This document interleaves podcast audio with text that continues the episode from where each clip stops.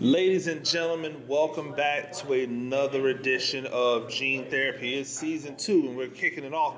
And what better place to kick it off than at the place where the Super Bowl is going to happen this year, Phoenix, Arizona. I am excited. I'm your host, um, Coach Gene Clemons. Always good for you to come and hang out with me and just talk about some things that are on my brain. And I am joined by my good friend Chris James, football game plan, 10 toes down for many years now. CJ, always appreciate you joining me. Make sure, before I get anything started, make sure that y'all are checking out that um, Chopping It Up with CJ podcast. He really does a great job week for week by week breaking down the minutia of the game. If you're into um, if you're into sports betting and fantasy, he's got a day for that. If you're into um, just just regular like picks. If you want to know why teams fail and why teams are succeeding, this is a podcast that you need to um, check out. Um, tell everybody where they can find your podcast at. Sure, you can find it on Spotify or Apple Pod, most podcasting services. Um, remember, Chop It Up with CJ. It's right here. It's W with the slash. Chopping It Up with CJ. Four different types of shows. To Gene's point, I do uh, Make Good Mondays. Basically, when I tell you to take some bets, I make good on it. I come back and revisit to make sure that I actually help you out. Weekside Wednesdays, varied topics. Turf Talk Thursdays, that's where I do the picks and the confidence points that are associated with them. And Fantasy Football Fridays, that's pretty self-explanatory. Absolutely, and and make sure that you're following him on all social media at well on on yeah pretty much everything right CJ Florida nine. nine correct CJ Florida nine you can always find me at Gene Clemons we don't need to we don't need to waste any time. We are here. It's the Soul Bowl number one. That's what I have been calling it. I don't care if it's cliche. I think we need to um, celebrate the things that we've never seen before. Correct. And off the rip, we've never seen two black quarterbacks manning their teams with the respect of their teams, not just not just there for the ride, Correct. not just not just guys who've come along, we were going to make it without you. Guys who are the catalyst for success for their teams in Patrick Mahomes and in Jalen Hurts. Just let's, let's just talk about how, how epic this is that we get a chance to put this one away. Like, no longer will we have to say, hey, we've never seen this. Right. And to your point, these are the guys who are going to finish one and two in MVP voting. So clearly, these are the guys that have pushed things forward it's not the same quarterback, which is also a great thing, right? Yeah. You're, you're seeing. It's not your prototypical right. quarterback. Yeah. So you're seeing varied types of guys. Mahomes is this guy who's basically got a lot of Brett Favre to his game, but also a lot of Peyton Manning to his game. You're seeing Jalen Hurts. Whether people want to believe it or not, he's got a lot of Tom Brady to his game. He's mm-hmm. that guy who pushes people forward. One of the hardest workers that I've ever come across in a league full of hard workers. See, I think for, for me, I look at Jalen Hurts very similar to the way I look at Steve Young. In the fact that he has the he has the arm talent to get the job done. He is more cerebral than than given credit for. Remember when Steve Young first came into the league, Steve Young was considered to just be a runner, right. a guy who they didn't believe could, you know, manage a team and win it the way that traditional quarterbacks won it. Um, he, he, he flamed out in Tampa Bay. He went over to San Francisco. He sat for some years, got a chance to learn under some good people, and then began to excel. And now, you know, Hall of Fame later, we, we can see what it is. And now you look at what Jalen Hurts brings to the table. That same type of athleticism that, that sneaks up on you because he's faster than you think. He's stronger than he looks. You um, then you sleep on his, his arm talent and all of a sudden he's got 330 yards passing on like 24 attempts. You know, and so I, I think that when you look at these two guys not really getting it done in the conventional way, the I'm going to be a statue in the pocket and stand around and look, and they can do that, but then they also bring that extra dynamic. It's great to see, and it's great to see that you they have impeachable like reputations. Yes. You, don't have to worry about anybody trying to make it about something that it's not.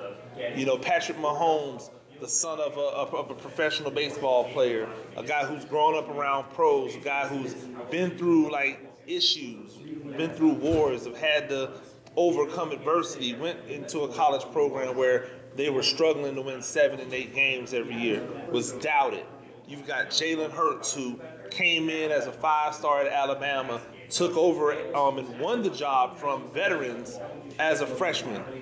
Took his team to the championship game and got beat by the best quarterback in, you know, in college football for the last couple of years. Maybe one of the best guys to ever do it in college in college football. Um, came back the next year, got them back to the got them back to the situation again, only to then be replaced in the SEC championship game. We know the rest of the story. Third year, he's the backup to Tua, buys his time, gets his gets his degree, transfers over to Oklahoma. Now he's a Heisman finalist. Yeah. Comes into the league, all of the doubts. So these are guys who've been forged and fired. Coach's kid. So he understands the he understands what, what, what goes into being successful. There's no like, oh, this guy is out partying or this guy is his his his head might not be in it. You've never heard that about Patrick Mahomes. You've never heard that about Jalen Hurts. And and and not that any of that stuff stops you from being great, but it's just so I think it's awesome that we don't have to have those we don't have to listen to those conversations. The conversations are all respect and all love for what Patrick Mahomes brings to the table and for what Jalen Hurts brings to the table. And you, you went into a lot of stuff there, and all of it was correct. I want to actually piggyback on a lot of the things you just said. Steve Young, I think he was traded for a second and a fourth because Bill Walsh and that, that regime saw what they could do with him. Mm-hmm. And I don't think he started until he was 30 years old. Yeah. But let's look at Jalen Hurts. Jalen Hurts is 23. I think he's actually younger than the first quarterback taken in this past rookie class. Oh, absolutely. Pickett. Don't think- I think it's a couple of days, but still, Yeah. it's enough, right? It just shows you how quickly this young man has ascended to being a leader and an MVP candidate. And then you look at the situation with Patrick Mahomes, three-star athlete, right? He goes to that program. Yes, air raid in a game against Baker Mayfield. I think he threw for 700 plus yards. I think he had 800 total yards of offense, Yeah. which is insane. No matter where you're playing, and all he did was catch my eye. Is I had to hit up Emory Hunt, and I said, "Who the heck is this?" Because he played against LSU in the Texas Bowl, and he was doing all this stuff, and I had never seen it. It just hit my eye different, and I knew there was something special there with that kid. It's funny you say that because I think all of us, um, you, I, Emory, um, Brandon Howard, um, shout out to Brandon Howard, shout out to um, Teron Davenport. Um, we we were all like, yo, like when when this is different. And when we started saying that nationally around that time, we were looking at at two quarterbacks that we said, okay, these two quarterbacks for sure. And then I think even um you know to the to the certain extent where you're like like it's clearly this guy, right? Like this guy just does something different. And then the fact that you see him like fall and you see quarterbacks go in front of him, we don't have to keep bringing up the same. It's not those quarterbacks' fault. I want to make this clear, by the way, when we were talking about why um, quarterbacks are are kind of pushed down, like why Jalen Hurts had to go in the in the second round, um, why why Patrick Mahomes wasn't the first quarterback taken, um, why Deshaun Watson wasn't the first quarterback taken, why um, Trubisky. Mitchell, Mitchell Trubisky went number one overall. This is not a diss against Mitchell Trubisky. It's not Mitchell Trubisky's fault. He didn't draft himself. I wish nothing but success for Mitchell Trubisky. But unfortunately for Trubisky and for all of those quarterbacks, Baker Mayfield and, and all the quarterbacks that get taken over a guy that's just much better, it, it, it happens at every position, but quarterback is where it stands out more, right? Because everybody will tell you, oh, we had plans to to pick this guy. He was on our board. And then we look around and go, but if he's if you think he's the guy, why is only one team trading up to go get this guy? So, to your point, a couple of things here. I remember that 2017 draft class, and it was actually referred to as a down class, at the mm-hmm. quarterback position. Anyone who knows me and follows me knows that I ded- dedicate a lot of time to quarterback, and since 2016, that's been something that I think is one of my niches that I'm pretty good at. And I remember thinking the best quarterback that I've graded is Deshaun Watson. And the only reason Patrick Mahomes wasn't number one in my mind that year is because Watson existed. Mahomes is still my number three quarterback since then, mm-hmm. with only Joe Burrow being right between them. I'm saying all this to say the way that class was positioned kind of bothered me. To your point, Trubisky going two overall to the Bears, they actually moved up. San Francisco, there was rumblings that they wanted Mahomes. Well, why not take him? You're right there. Okay. There was rumblings that Sean Payton said, well, you know, we were thinking about Mahomes. You don't wait on a quarterback, and everyone knows this. So Andy Reid, being the genius he is, that team jumped up and got him at 10. When you look at these scenarios and these situations, what's frustrating is resume goes out the door, production goes out the door, and it feels like flaws are more closely examined while excuses are made for some folks where flaws clearly exist. And I just want consistency. If you're gonna use something as a flaw against someone, or you're gonna point out flaws, point out for everyone. If you're not, then don't do it. Just be consistent. That's all I ask for. I think that's all we all ask for. Absolutely. I think I think one of the things, like you said, it, that gets me, and I talk about it all the time, is if you'll make the excuse for X, make the excuse for Y. If you won't give X a pass, don't give Y a pass. We saw this. Um, we saw this play out again, where you gotta you have a guy like um, you have a guy like like Josh Allen, who was given all of the concessions for why he was terrible at Wyoming. Every concession.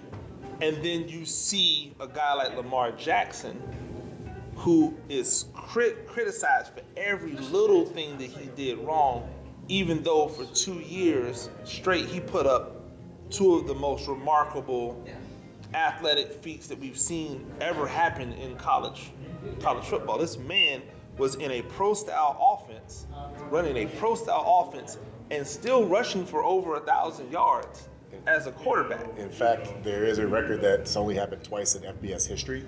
Uh, in the same season, someone, I believe it's rushing for 1,500 yards and throwing for 3,500. Happened twice. Lamar Jackson. Lamar, Lamar. Jackson both times. Like for him to be, for him to be one of the top passing quarterbacks in college football, and and you could just do away with this three thousand yards that he rushed for over two seasons. Put it to the side. Yet for everyone to still call him a running quarterback, then you fast forward to Jalen Hurts and you go, okay, well, people learned their lesson from Lamar Jackson. Except Jalen Hurts had to wait until the second round to hear his name called. And I think it's almost a, a, a blessing in disguise, even though I don't like to count people's pockets because he's never getting those millions back, right? Like you never make up for the money you don't make. You just make money. Um, so I don't want to say it in, in, in terms of him not getting that that that rookie guaranteed money, that fifth year that puts you among the top five salaries in the league. But now he's four years, and the the, the fifth year isn't. There's no fifth year hold. So now Philly has to pay him. Yeah. Right? I think they. Uh, I think everyone gets the chance to re-up after the third year. So in the fourth year, you can pay a guy. It's happened a bunch of times. I think Josh Yeah. Allen was paid in the fourth year. Yeah. Uh, even though they had the fifth year option, Jalen has to be paid. So they're going to be negotiating this situation. That's what I'm saying. He has to be paid. He's going to get paid. and, and and the thing is, is he holds all the he holds all the leverage. He holds all the leverage because there's nobody behind him. There's no Jalen Hurts behind him, right? yeah. And, and that's the thing is is when you look at where he is. I, I love this part of, of the of the story. You know, um, Patrick Mahomes is already he's already cashed out 500 million when it's all said and done. 10 year contract or whatever it is, the the, the craziest. It's team friendly, It's which it team is. friendly. But It lets him also get to allows an him to- escalation point throughout the contract, And it allows him to be able to go back to the table and go, hey, this is no longer and they'll play ball. Yeah, they, they got no other choice because there's no Patrick Mahomes behind him. Yes, Jordan. Like, hey, look, I love Chad Henne to death, and and I appreciate the fact that Chad Henne has been able to um, etch out a long NFL career as a backup. But he ain't, he ain't Patrick Mahomes. He's not Patty. He's not him. and he's never going to be him. And there's nobody in the league him. So with, with that being said, talking about Patrick Mahomes for a second, I, I get upset when I see these rankings of quarterbacks, and we constantly see since Patrick Mahomes has come into the league, the, the need to try to put somebody up on the level of Patrick Mahomes. I am on record as saying that the, the tiers go like this Patrick Mahomes, some other dudes, and the rest of them. Like, and if, and if, if I was being a little bit more specific, it's Patrick Mahomes, then there's your, your, your guys who've earned the right to be in that second tier, in my opinion. Your Joe Burrows, your Lamar Jacksons, you know, if you want to put Josh Allen there, okay. Um, if you want to put if you want to put Justin Justin Herbert there, okay. I wouldn't. I wouldn't, but I'm saying if you want to put those, if you want to sprinkle a couple of those guys in, um, before before that this past season, I would have said Deshaun Watson, but I feel like he's at a level where he's got to show me now. Yeah. You know, before this year, I would have said Russell West. I mean Russell Wilson, but he's got to show me now. It's funny that you said Russell Westbrook because it's kind of feeling like Yeah, I the know it's, situation. feeling very very similar. I would I, I would say I would say Aaron Rodgers, but he's old and you can see it. You can see it starting to dissipate. Brady, I already thought was kind of down into the third tier as, as it was, even though he's still highly effective. But that's that's the tiers, ladies and gentlemen. There's nobody doing what that guy does, and he- that guy could do everything your guys do outside of Lamar Jackson and um and, and, and Justin and Justin Fields with the ability to run. Yeah. He can't do that, but he can run. Right. Like if he wanted to, if he wanted to put up seven, eight hundred yards rushing a season, he could do that. If he wanted to Daniel Jones you, ladies and gentlemen, he could do that. So, do you mind if I? It's not even keeping it spicy, which, by the way, I love the podcast. Uh, Appreciate it. Shameless plug. We'll take it. Here's what I, uh, happened. A couple of weeks ago, I heard this question of, you know, is Joe Burrow better than Patrick Mahomes? Which I immediately see. I'm an, an analyst. I'm a, I, I consume data to the point where some people call me a computer. Here's what I want to do. So there was a stat that was created back in 2011 by ESPN called Total QBR or QBR for short. It basically assessed every every point of how a quarterback performs, you know, based on the expected outcome versus the actual outcome, and gives you a range, zero to 100. Right, 50 is average. They did that back to 2006. They, they did some retroing on that to get stats for all these guys and make this whole situation come together so we can see how well quarterbacks oh, perform. Now I want to focus on the number 77. Why am I focusing on 77? Because it's a pretty good number. If a quarterback has a QBR of 77, that's a really good quarterback for a mm-hmm. season, by the way. This is a season. So there have been 24 instances of that occurring since 2006. Four by Peyton Manning, four by Tom Brady, three by Aaron Rodgers, three by Drew Brees, and a bunch of one-offs. I think Matt Ryan, his MVP year in 2016.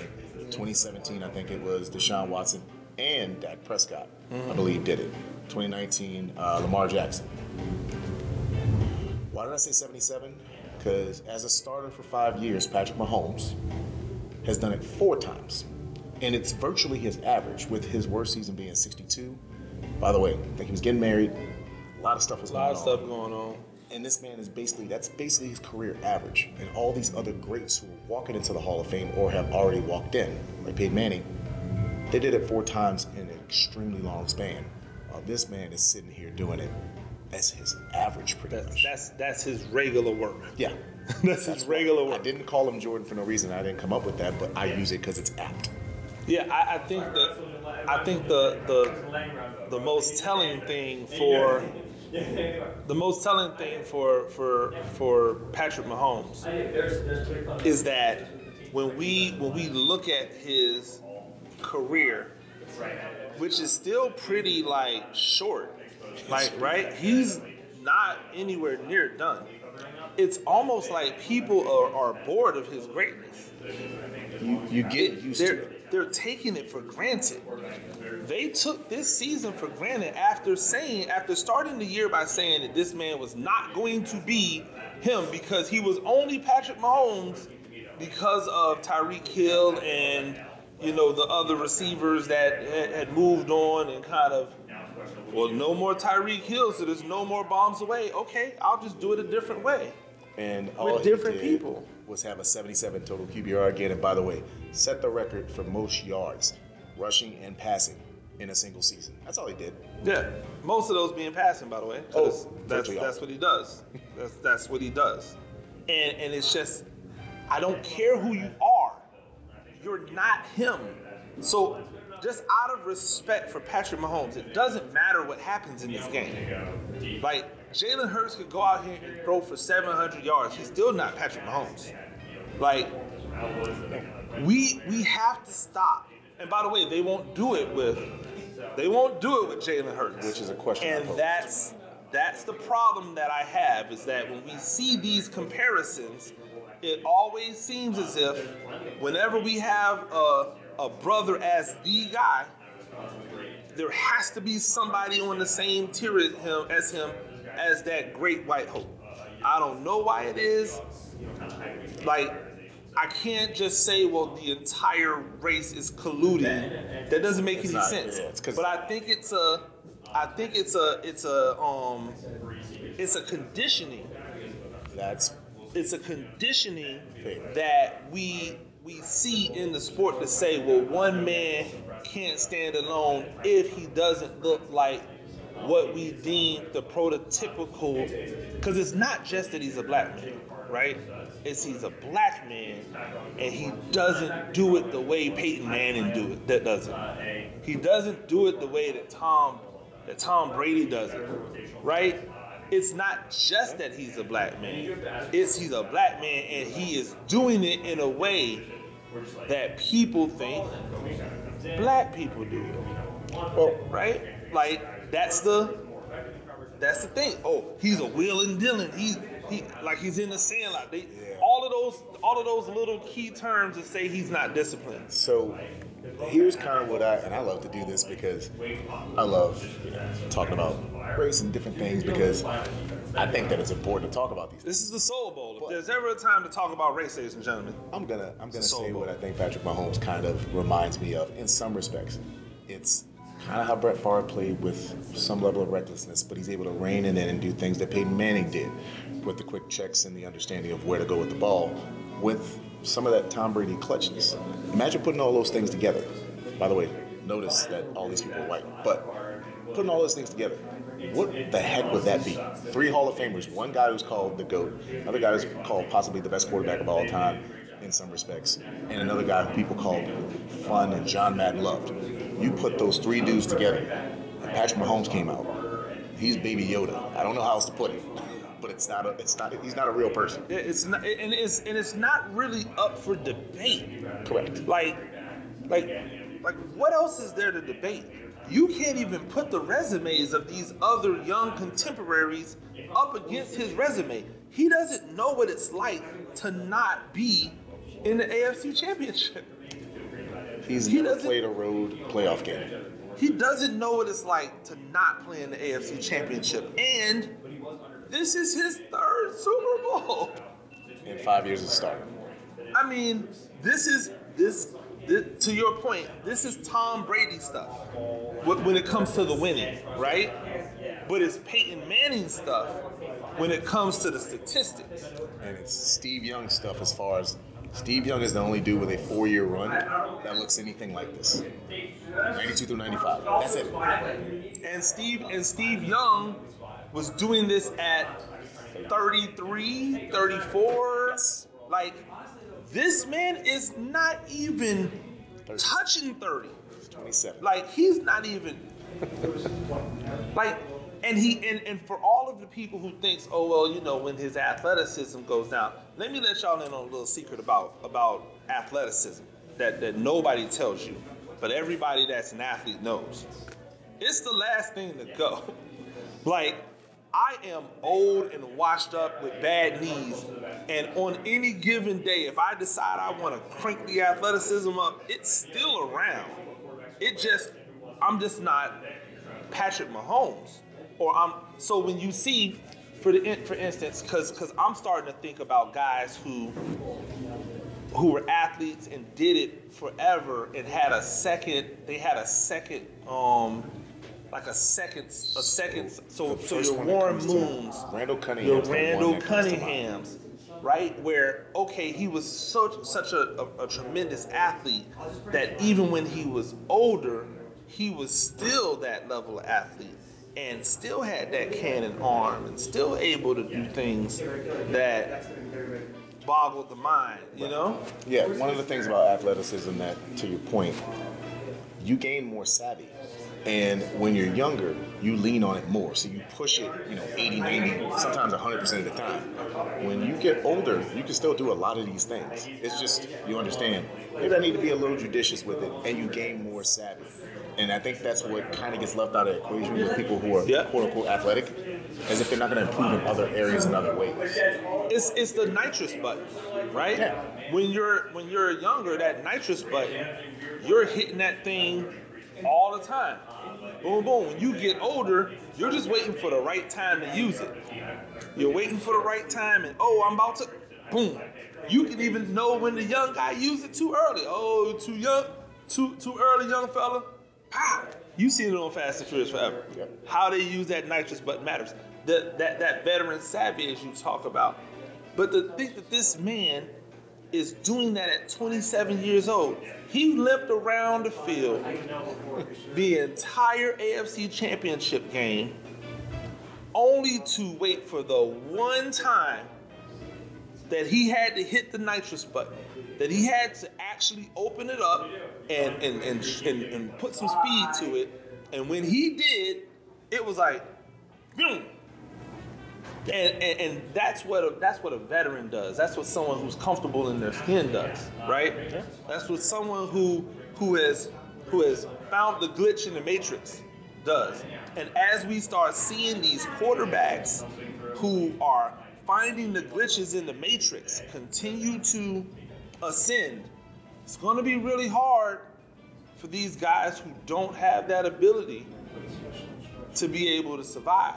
Because, ladies and gentlemen, these defensive ends are only getting more and more athletic. Scary. They've got LeBron James out there playing defensive end. Not like some, you know, like like Reggie White was dominant. Dominant. But he was just a physical presence that could just maul you. These guys are flying around you at 250 and 60 and 70 pounds and flying around you, or at 240, at 240 Being and and just Still hip tossing people. hip tossing you and just being the, these ultra athletes. Um, it, it's interesting because Philly has that type of defense. Right. They have the type of defense that says we could stop a Patrick Mahomes. We could. Well, let- stop might be a little bit too harsh. Let me. Give- give I, him I props. Give him apologize. Patty. We could make it difficult for him. Right. Stopping's a little bit, you know. Um, but but very similar to Tampa Bay when Tampa Bay um faced Kansas City. A little bit different in the fact that Kansas City had offensive line issues everywhere. That's the way to put it.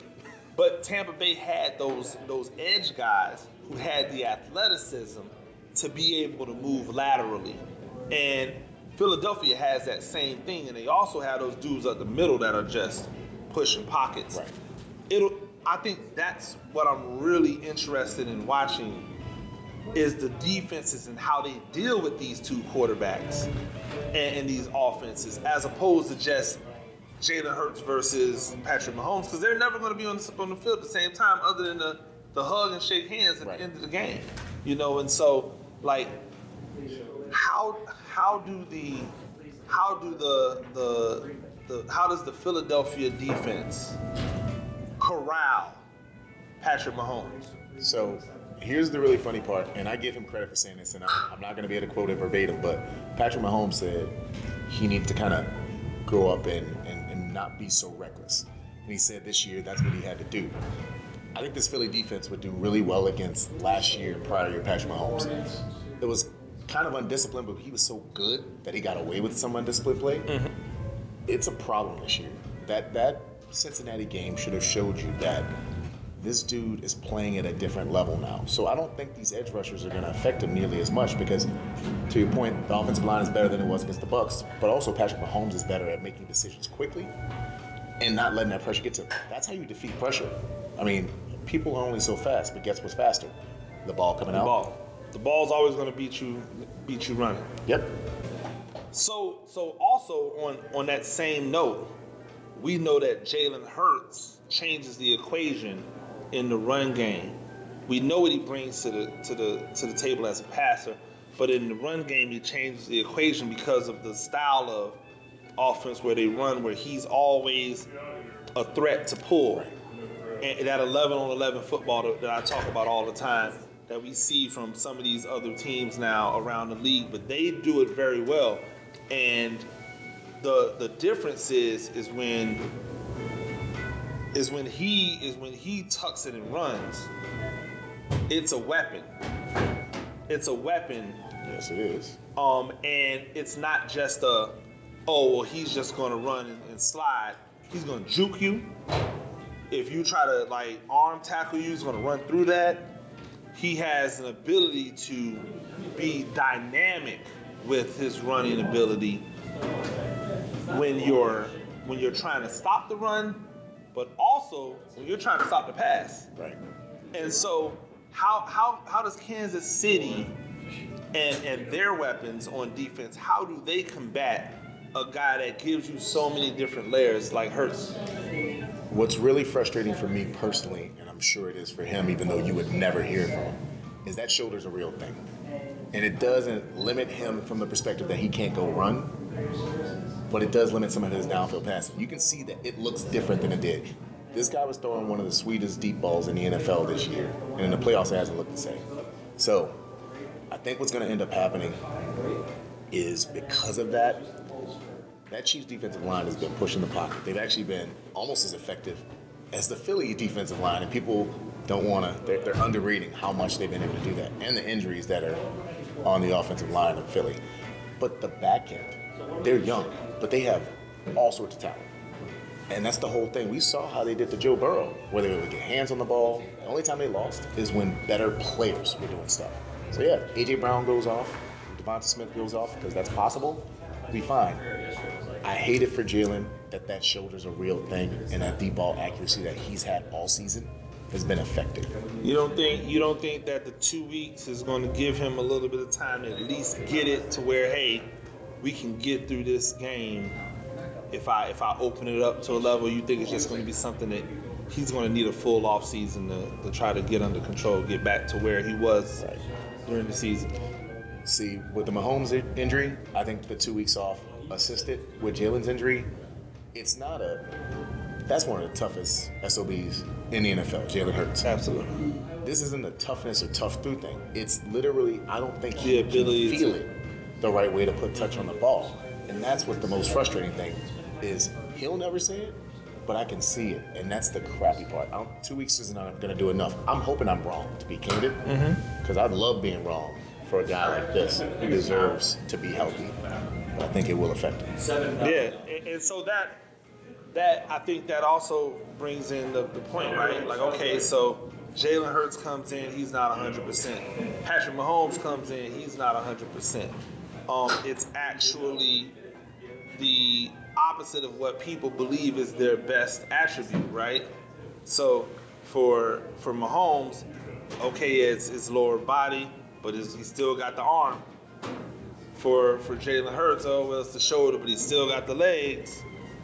Do you see them possibly leaning more on that, knowing that the other the other part of their of, of their their weaponry is compromised, or do you just think it's something where this is they they've just kind of learned how to deal with and maintenance within the moment?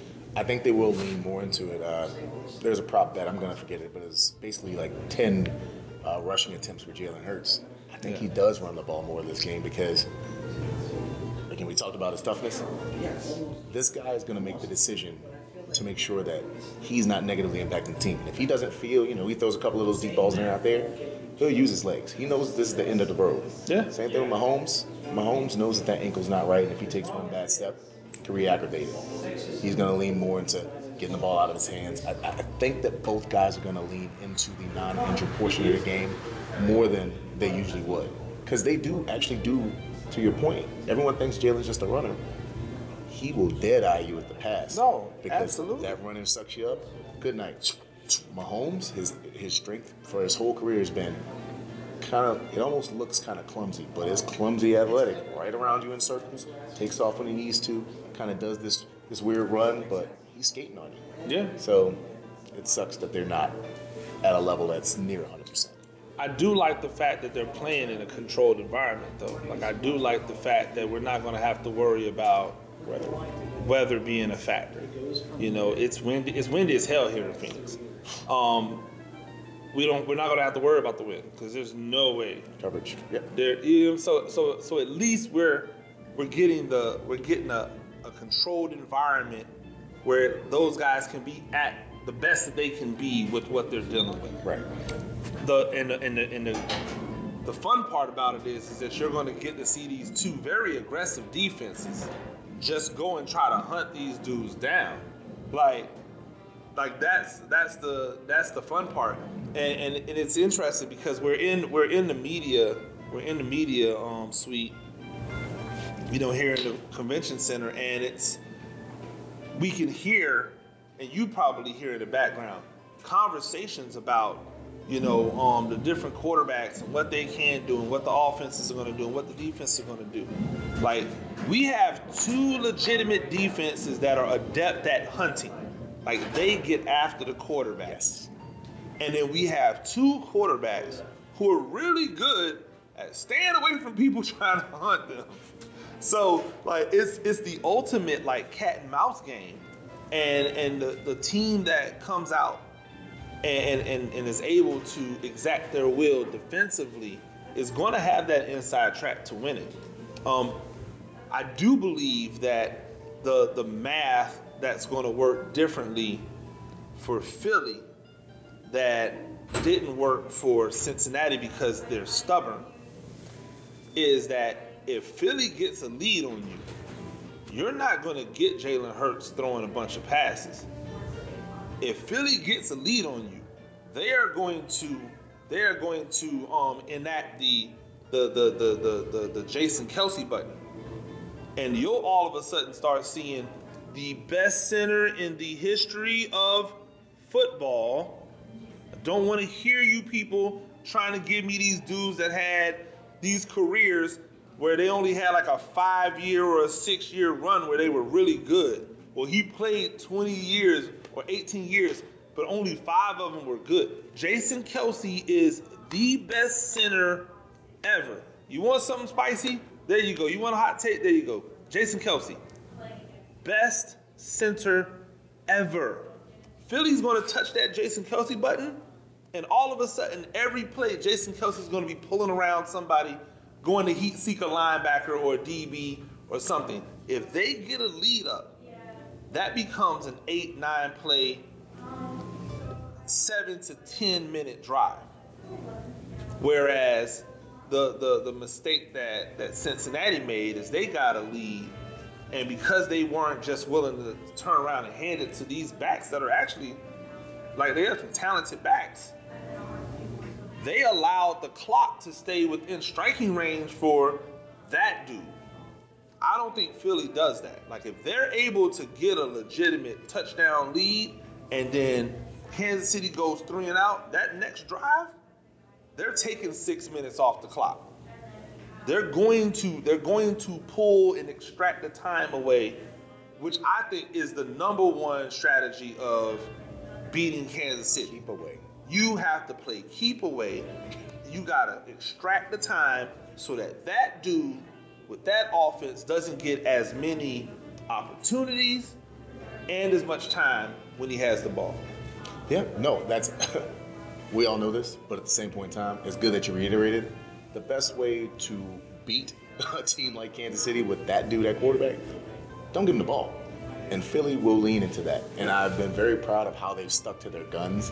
They've adjusted things. They've run different schemes. They've they've done stuff. But the major thing they've done is kept their personality, right?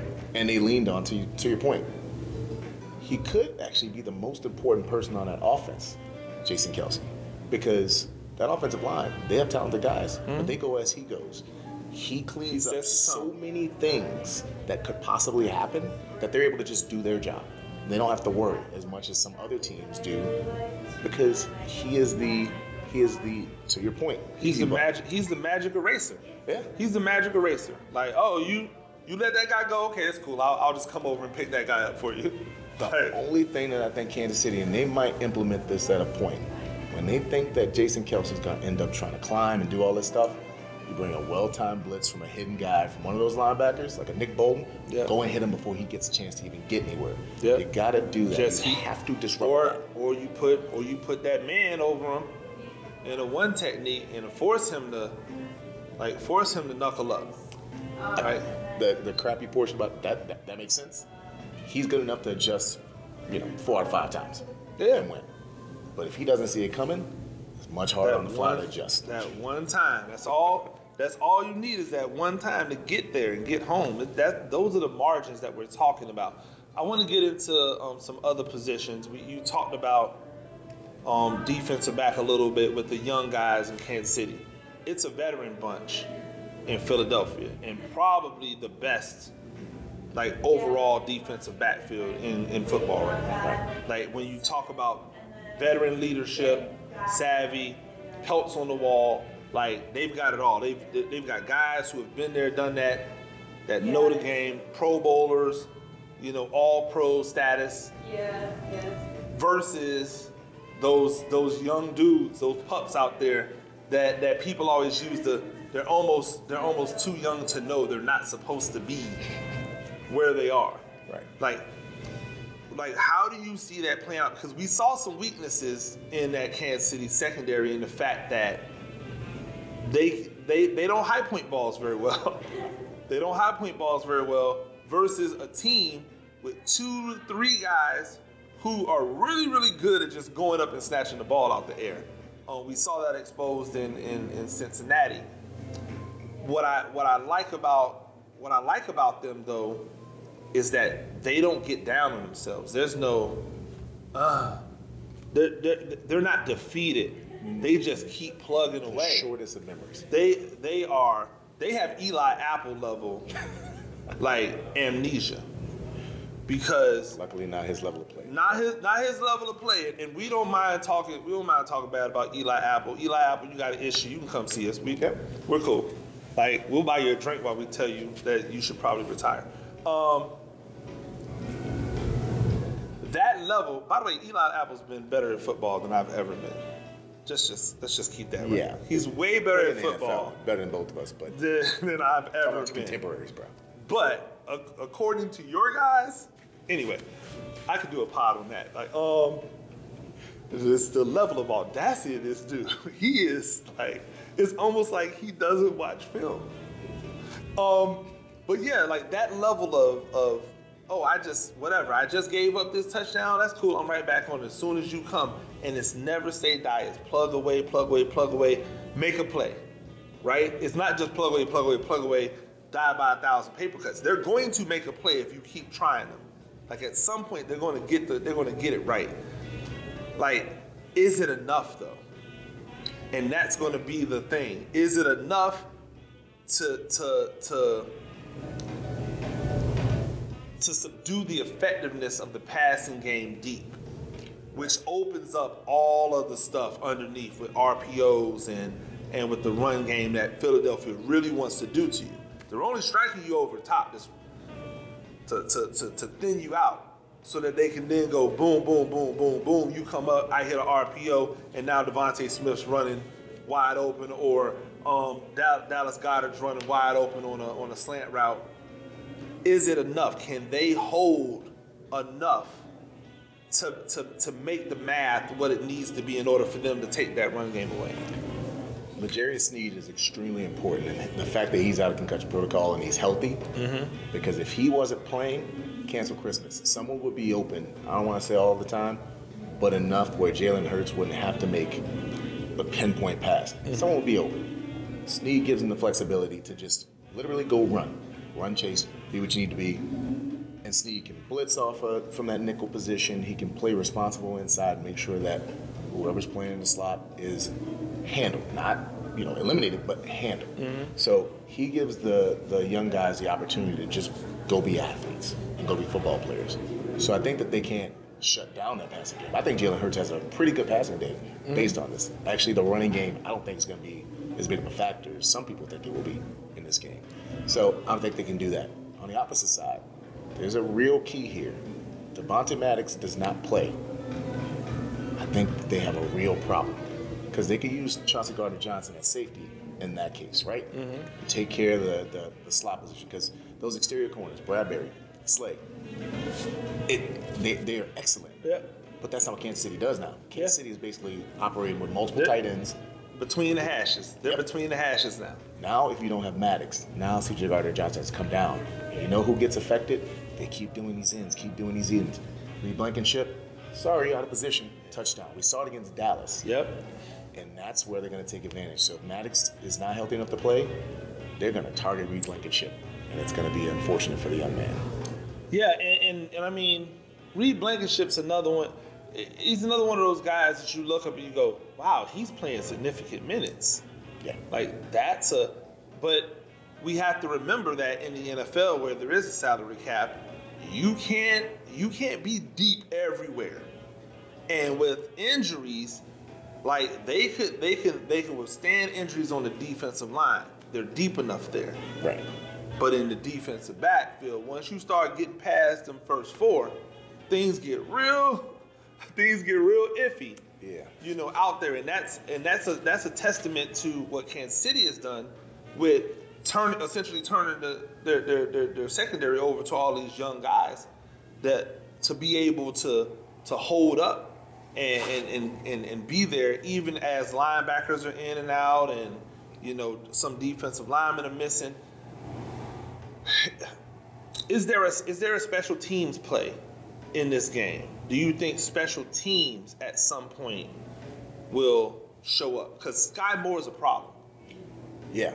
Skyy Moore, one he had an issue that permeated for too long. I think he mm-hmm. lost confidence because it was kind of like the Ja'Marr Chase thing, where he couldn't catch a preseason, mm-hmm. and it was just, we know who you are and what you can do. Once he got over that, pff, cancel Christmas. Yeah. Skyy Moore, same thing. Dude was killing when he was in college. Then all of a sudden, a couple of punts, he lost some confidence. That's over. So if they kick the ball Skyy Moore, that's a problem. They have to avoid that. And I do think that the kickers will be more important in this game than people realize because you had two kickers who have had issues at points in the season, mm-hmm. especially Harrison Butker. So if they lose confidence at any point with a missed kick, that'll force the hand of the offense to do something that maybe they don't want to do. Well, you but you also got to think too that they're lucky in the fact that they they don't have to worry about the elements. So that Harrison Butker um, howitzer that he has for a leg is going to be on full display. Like I don't know where it's going.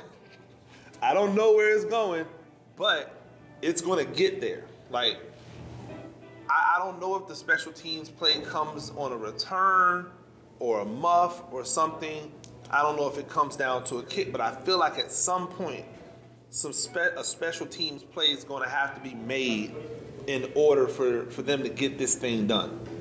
Like, like I, I don't I don't I don't foresee a blowout. I don't foresee a blowout either way. Things can happen, turnovers can happen, obviously, you know. I don't foresee a blowout either way.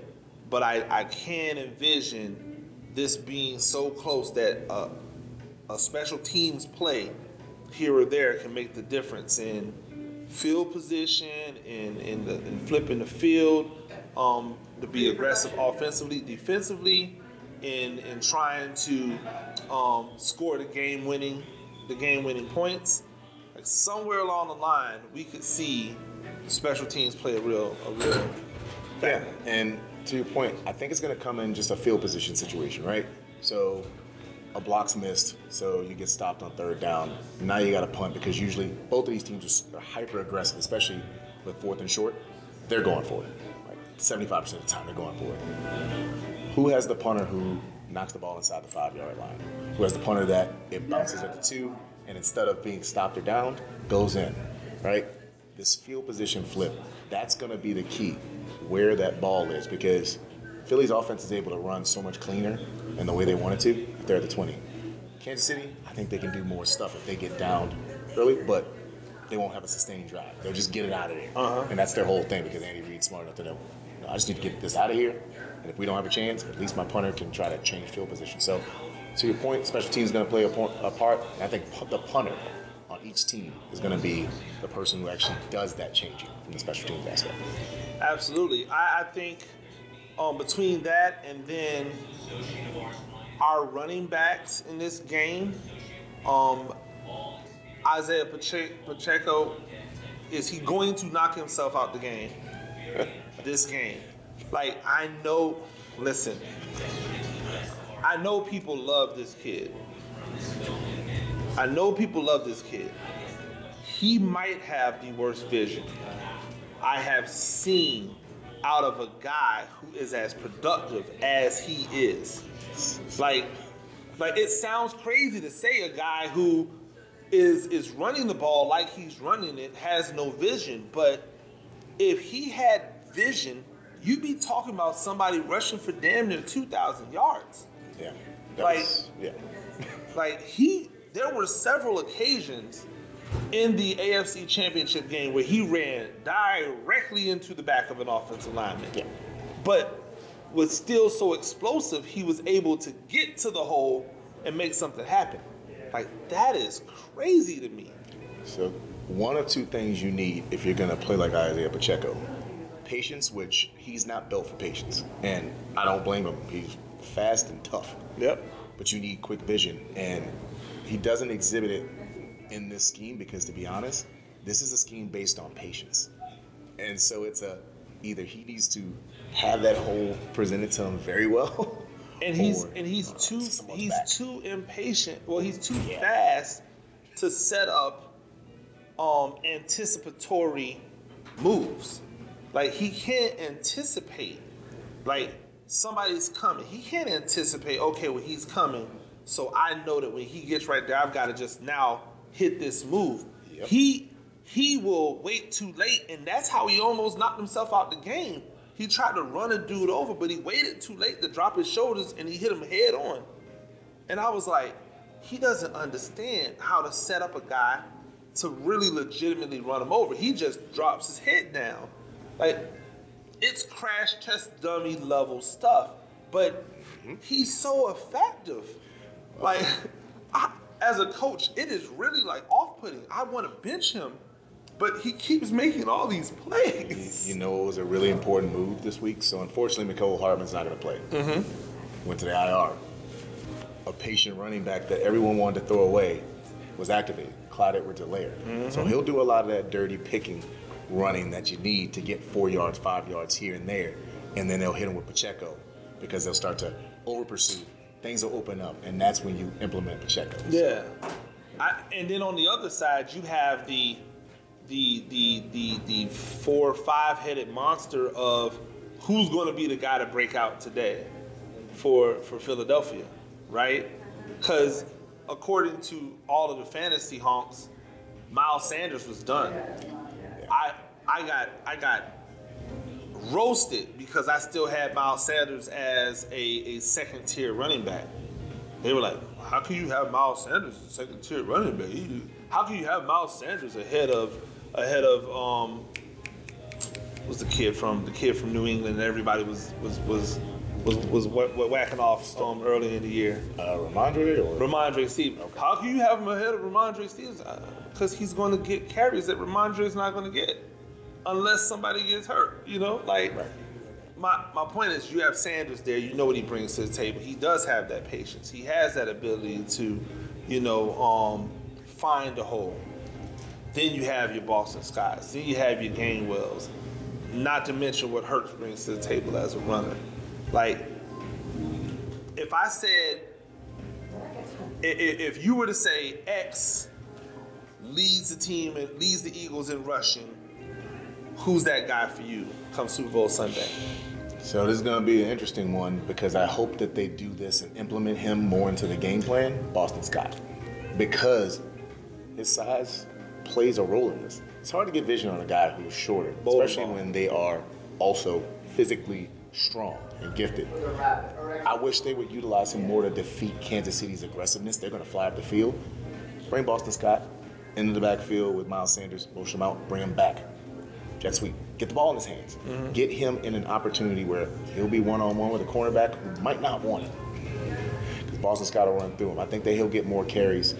And even though Miles Sanders probably will have more totes, they will be more right into the middle and probably into a pile. Three three yards in the cloud of dust, Yeah. trying to trying to soften up the blows.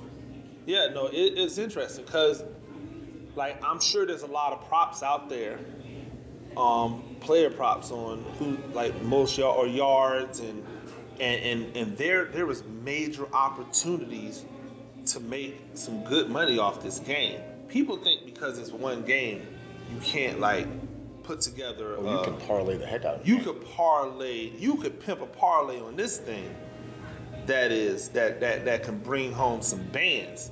And and I I know I know you you partake, I partake. Um, we're gonna put something on the game. We're gonna put something on the game. Put I'm putting you on the spot right now. If you had because because we're not talking about a single bet because we're not in the world where we're gonna drop hammers on on one on a one bet a three team or a three leg parlay. If you had your druthers, what would what would something like that look like for you? Like what are you like? Not you don't even have to give like the the exact what what you're gonna what are you looking for? What's the angles that you're looking for in a three leg parlay? So I want to take something that is safe. Okay. And by safe, I mean, okay, if there's a, a prop of, let's say, Patrick Mahomes having 300 passing yards, I think it's 297. Travis Kelce, ten targets, Yeah. Gu- guaranteed stamp it. Yes, That's safe. So you put one of those in there because you want something that's going to have catch. It's not going to give you a lot of return on investment, but it's going to assist in the rest of the parlay. Then I look for something that's an outlier. Uh, Kenneth Gainwell, I think his uh, total yards is something like 23 or something crazy. Yeah. If you think he's going to get touches and it's plus money, put that in there as well. And then you hit him over the head with something where, okay, if Travis Kelce is getting all these targets, right? And you got a guy getting yards over here, hit the over under. If the under looks like it, I mean, the over under looks like it's too low, you know these two teams are going to try to score. You have to score to beat Kansas City. And if Philadelphia is up, guess what? Kansas City is still trying to score and get more points up. So you have to put those three things together. When you have something, make something safe. The next thing, if you have a player prop where it's one that's in for money, go in concert with what that means to the whether it's over under or the points spread on the game. Yeah, I, I think for me, the one I, I like you, I need a gimme. I need a layup, right? You need something that you almost go, stamp this. This is going to happen. Anything under 300 yards for Patrick Mahomes, I feel comfortable. I'm going to try it. Now, you have to prove it to me. And, and the reason I say that is the only way he doesn't go over those numbers is if they're blowing you out. So if it's a tight game, that means Patrick Mahomes is putting the ball in the air. That's their that's their way to win. So if Patrick Mahomes is putting the ball in the air, if they're getting blown out, it's definitely going over. If it's a tight game, most likely it's going over. If they blow a team out, maybe it doesn't go over. But normally, if they blew a team out, it's because he's bombs away in. And now that's those easy yards, easy yards, easy yards. So now I go, okay, if I if I feel comfortable with him going over yards, where's the target that's going to be the beneficiary of Right. this? That's where the gamble comes in at, right? Because now we're now we have to project. Well, we know that Travis Kelce is going to get targets. He may not get catches. So if I can find that ten, it, they talk about a new prop. If I can find him with targets, and I, and the last time I checked it was ten, I'm taking it because if they want to win the Super Bowl, Travis Kelce has to be targeted double digit times. Yeah. Right? So to me, it goes hand in hand. If he's going to have 300 yards, somebody's got to be the beneficiary of that. 10 targets. Then I look at then I look at who I who I believe is going to win the game. In my heart of hearts, how do I feel this is gonna this is gonna end? And if I in my heart of heart feels Team X is gonna win, I'm dropping that on there. Team Y is gonna win, I drop it on there. So I'm, I'm usually trying to put the game in and something. Now in in, in, in normal situations, I would say um, a game and an over or under is always a fly little two pick. You know, always a fly little two pick. Throw in a third with some type of player prop, and you got something something going. But it's just so like like with these defenses that have an ability to really like clamp down on you. It's hard to say we're going to have a shootout in this game.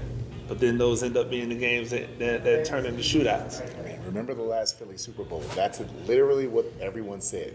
You have New England's defense, and you have Philadelphia's defense. Mm-hmm. Like, can't have over. It scored a billion points. A billion points. So, And a lot of people were upset because they took the under in it. yep. and they scored a billion points. Um, I also, it depended upon how you get an opportunity to bet. It's always great to be able to put some first half together, reassess at the halftime, and see where you are, and then flip that thing on something second half. If you feel, if you feel like the, the tide is going to turn, like if I was really convicted that Kansas City is going to win or that Philadelphia is going to win, I wait until halftime and see what the score looks like. If Philadelphia is losing, I take the opportunity to hammer Philly because most likely I'm getting plus money on a money line of Philly. So it's like like looking for those angles within within the Super Bowl to get and then and then the best part is is all of the little the little crazy props. Like if you just have an understanding of how these things work, like you can make some money. The over under on the over under on the, the, the um the the national anthem. Chris Stapleton's doing the national anthem. Is he doing the national anthem a cappella? Or is he doing it with a guitar? If it's with a guitar, take the over. If it's a cappella, might want to take the under. So it's like you, you figure out these things in different ways that you can, you know, um, you know, flip your bets and, and have fun with it. But if you're looking to make money, make sure you know what you're talking about. Like, don't just put your money out there for no reason. Um, it's gonna be a it's gonna be a, a great Super Bowl. I'm looking forward. I know to it. I know you're looking forward to it. We don't have a dog in the fight. In my opinion, we've already won. Yeah, I'm, I'm happy with the outcome either way. We've already won. So if you're looking for predictions from us, nah. Not today anyway. But because in my opinion, I my brain can't even wrap around what happens if one or the other wins because if either one of them wins, I go, that makes sense. If Philly wins, I go, okay, that makes sense. Kansas City wins, I go, okay, that makes sense. They got that guy. You know, it's like if you're if you're holding me down for predictions, nah. I can tell you right now, I'm not putting any money on the the, the outcome of this game, on the winner loser of this game. No money is coming from me. I am. I am definitely putting money on the over under. You might want to stay tuned later on into the into the weekend to see what we think about that. Um, I'm sure I'm sure you'll catch us on something else. Ladies and gentlemen, that's our time. It's been Gene Therapy. I'm Coach Gene Clemons. Thank you for joining me. CWN Sports, we back. Season two at the Super Bowl. Look to hear from you as we wrap things up next week and, and get into the offseason. Talk some basketball. LeBron has has has has, has become the the scorer of all scorers after people told us that he was bad at scoring. You're gonna want to you want to check that out. I appreciate all of you joining us. Make sure that you're, you're checking us out, CWN Sports. Make sure you follow me in the YouTube channel, Coach Gene Clemons, um, at Gene Clemons, anywhere on social media. CJ, give me your um, socials one more time, please. Sure. It's at CJ Florida 9. That's at CJ, the entire state of Florida spelled out, and the number 9 on all social media platforms. Make sure you check out all four days of um, Chopping It Up with CJ. And this coming season, you're going to be on video. You're going to have video going, starting up for, for, for this coming season, right? Yep. this upcoming season. So so you're gonna want to make sure that you you check out um, his YouTube channel where I'm sure you'll find it. Um, you'll probably see it on on the Spotify on Spotify where they're now allowing us to do um, videos over there as well. Anywhere you get your um plat, anywhere you get your podcast platforms, you can find chopping up with CJ. Go back and listen to some of the old work, and then make sure you look listen to all the stuff. Talk talk spicy every morning. Well, not every morning, but most mornings. Make sure you check out that talk talk spicy podcast and everything else that I do on the Coach Gene Clemons Network. Until next time, peace.